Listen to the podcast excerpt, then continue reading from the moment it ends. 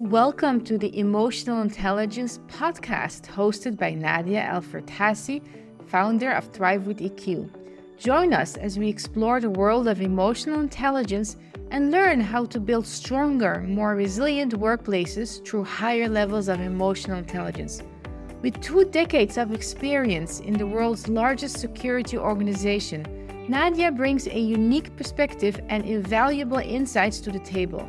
Her mission is to help businesses break down silos, build bridges, and create a culture of emotional intelligence that fosters well being of employees, builds strong leadership, and ultimately drives business success. By learning how to manage emotions, communicate effectively, and foster a positive work environment, you can improve productivity, reduce turnover, and build a team that's happy, healthy, and motivated.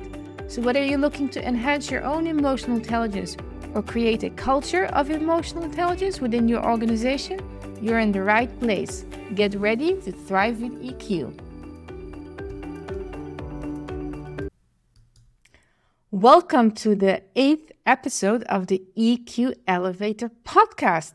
Today we'll be discussing a challenge submitted by a chief executive officer in the healthcare industry.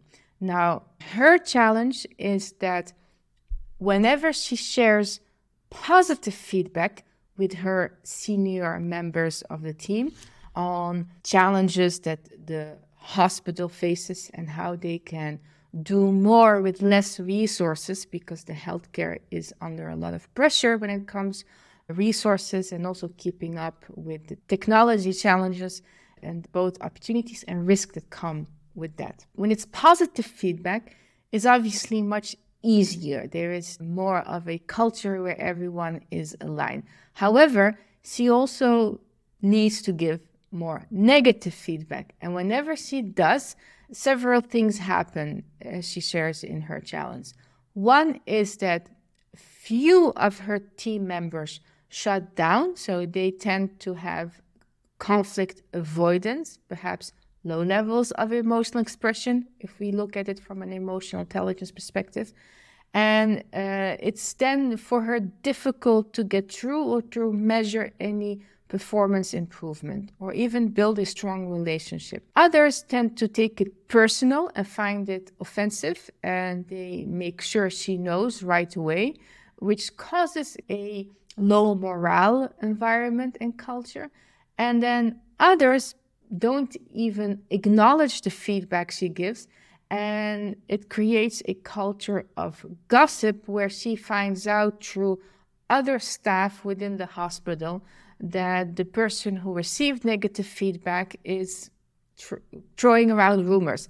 Now, this impacts staff morale, this impacts the, the resiliency culture of the organization because they're already understaffed, facing a lot of pressure. And she uh, is a coach herself, so she is equipped to manage a team from a leadership perspective. But the challenge is that in this current environment, she struggles with how to give negative feedback when there is so much pressure, and especially with her senior members of her team who don't all take it in, in the right way. So, we're going to use the EQ elevator to look at this. Now, if we go on the first floor and you look at it from your position, so let's call her Maria. Maria is the healthcare executive who submitted her challenge anonymously.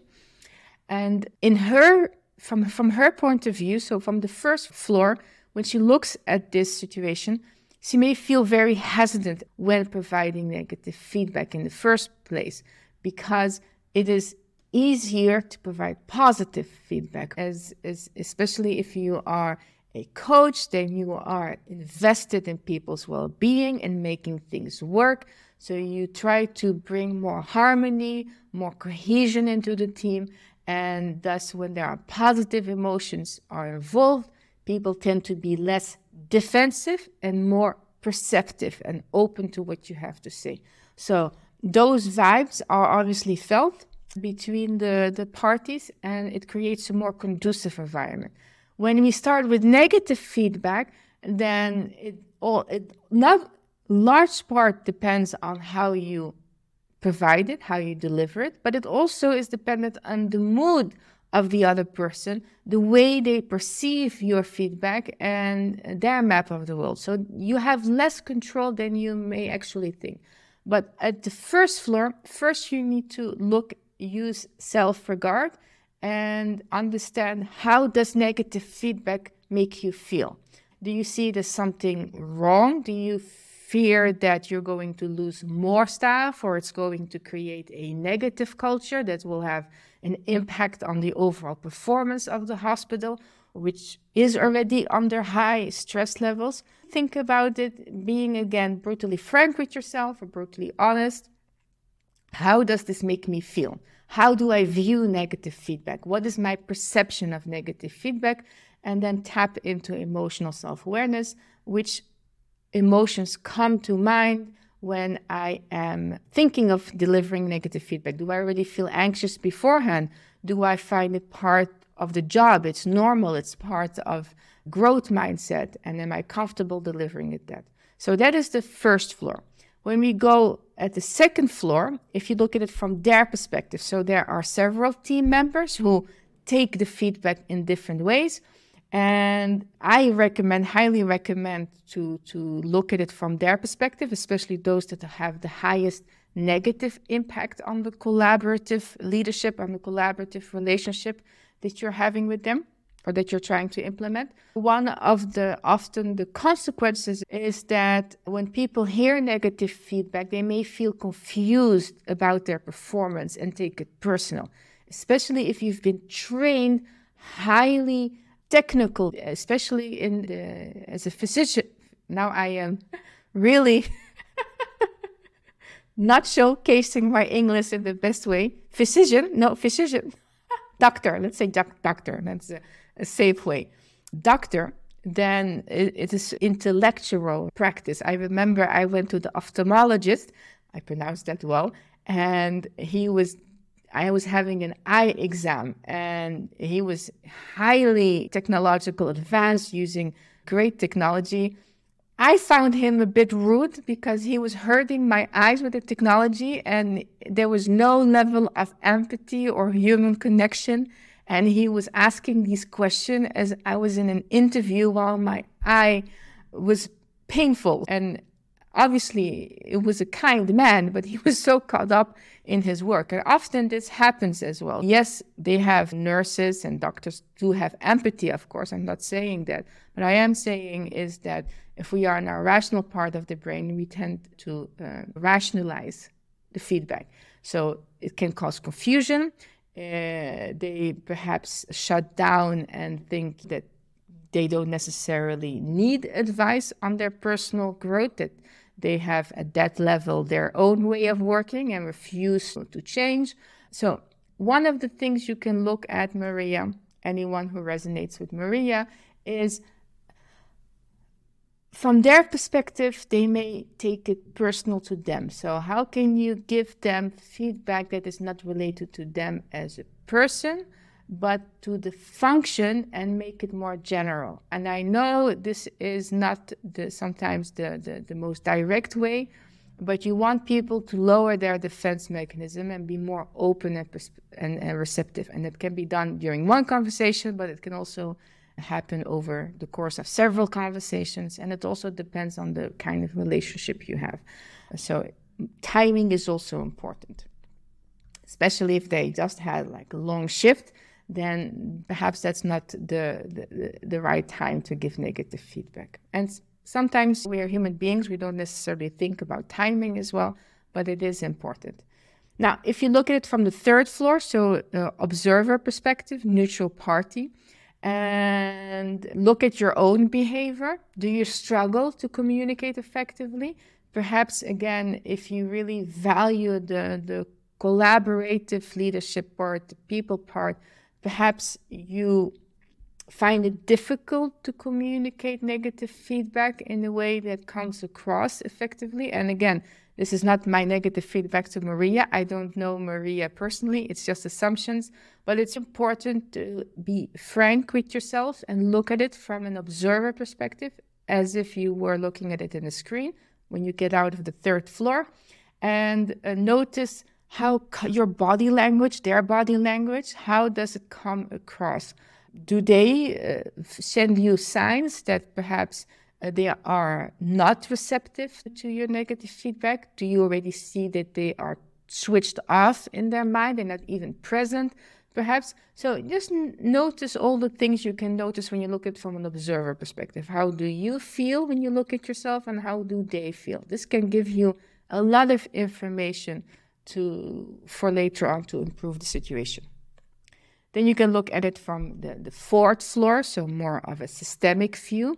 Perhaps you know, solution won't be to stop giving negative feedback or feedback that is not perceived as is, is perceived as negative because this has consequences on the entire organization. I know of a customer who had communication challenges whenever they were giving negative feedback, the employees would leave 70% of the time. They were struggling with high levels of turnover because their expertise was in high demand.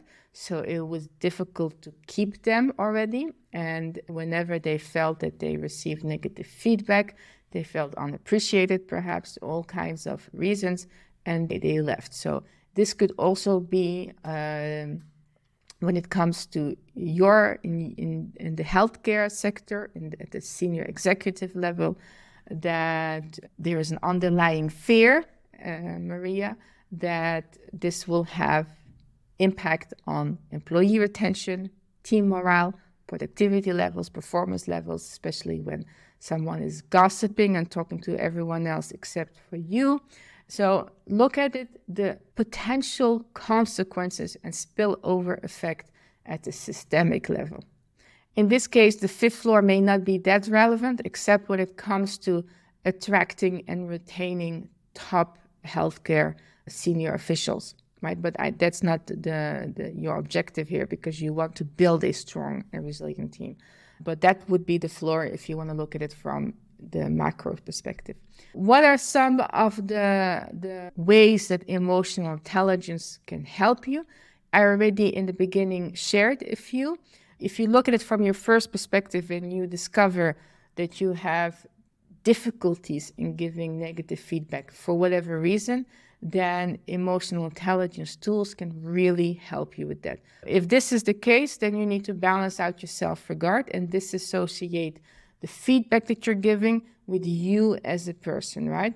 And you can practice this already in your mind through visualization. You can see yourself giving feedback in a different way or in the way that you're used to. See how you would feel and see how the other person would react, and also anticipate how you would react to that. And that already reduces the fear, increases the knowledge, and builds that mental muscle. So, this is one. The the other one, this is part of emotional self-awareness because if we tend to have high levels of emotional self-awareness, we're very well equipped to labeling and articulating our emotions and the cause of the uh, emotion. And this is so important to decrease our stress response.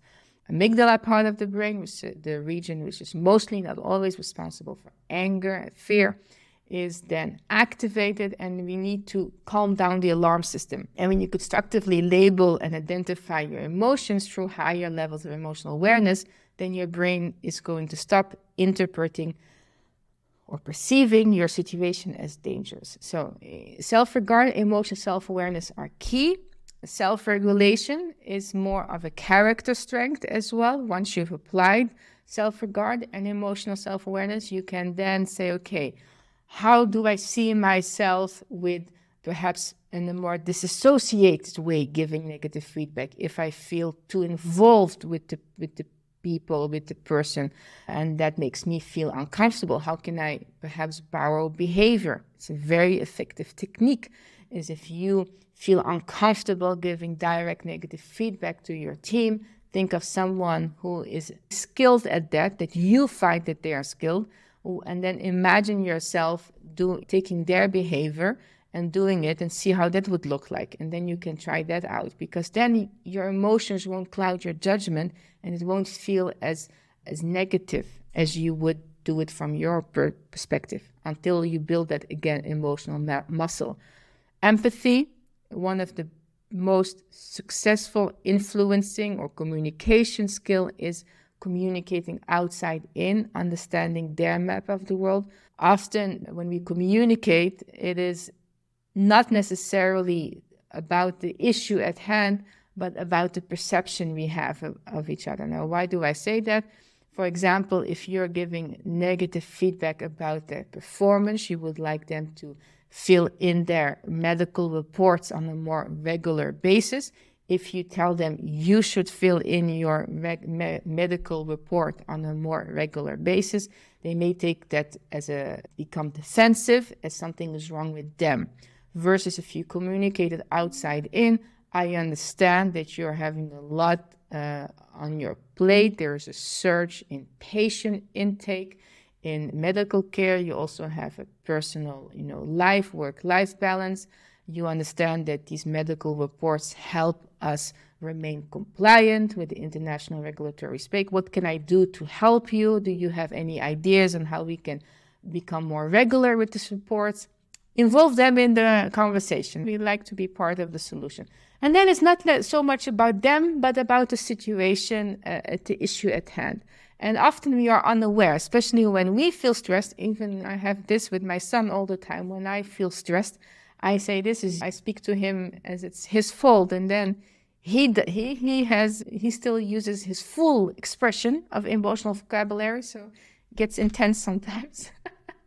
but this is important to practice and become aware.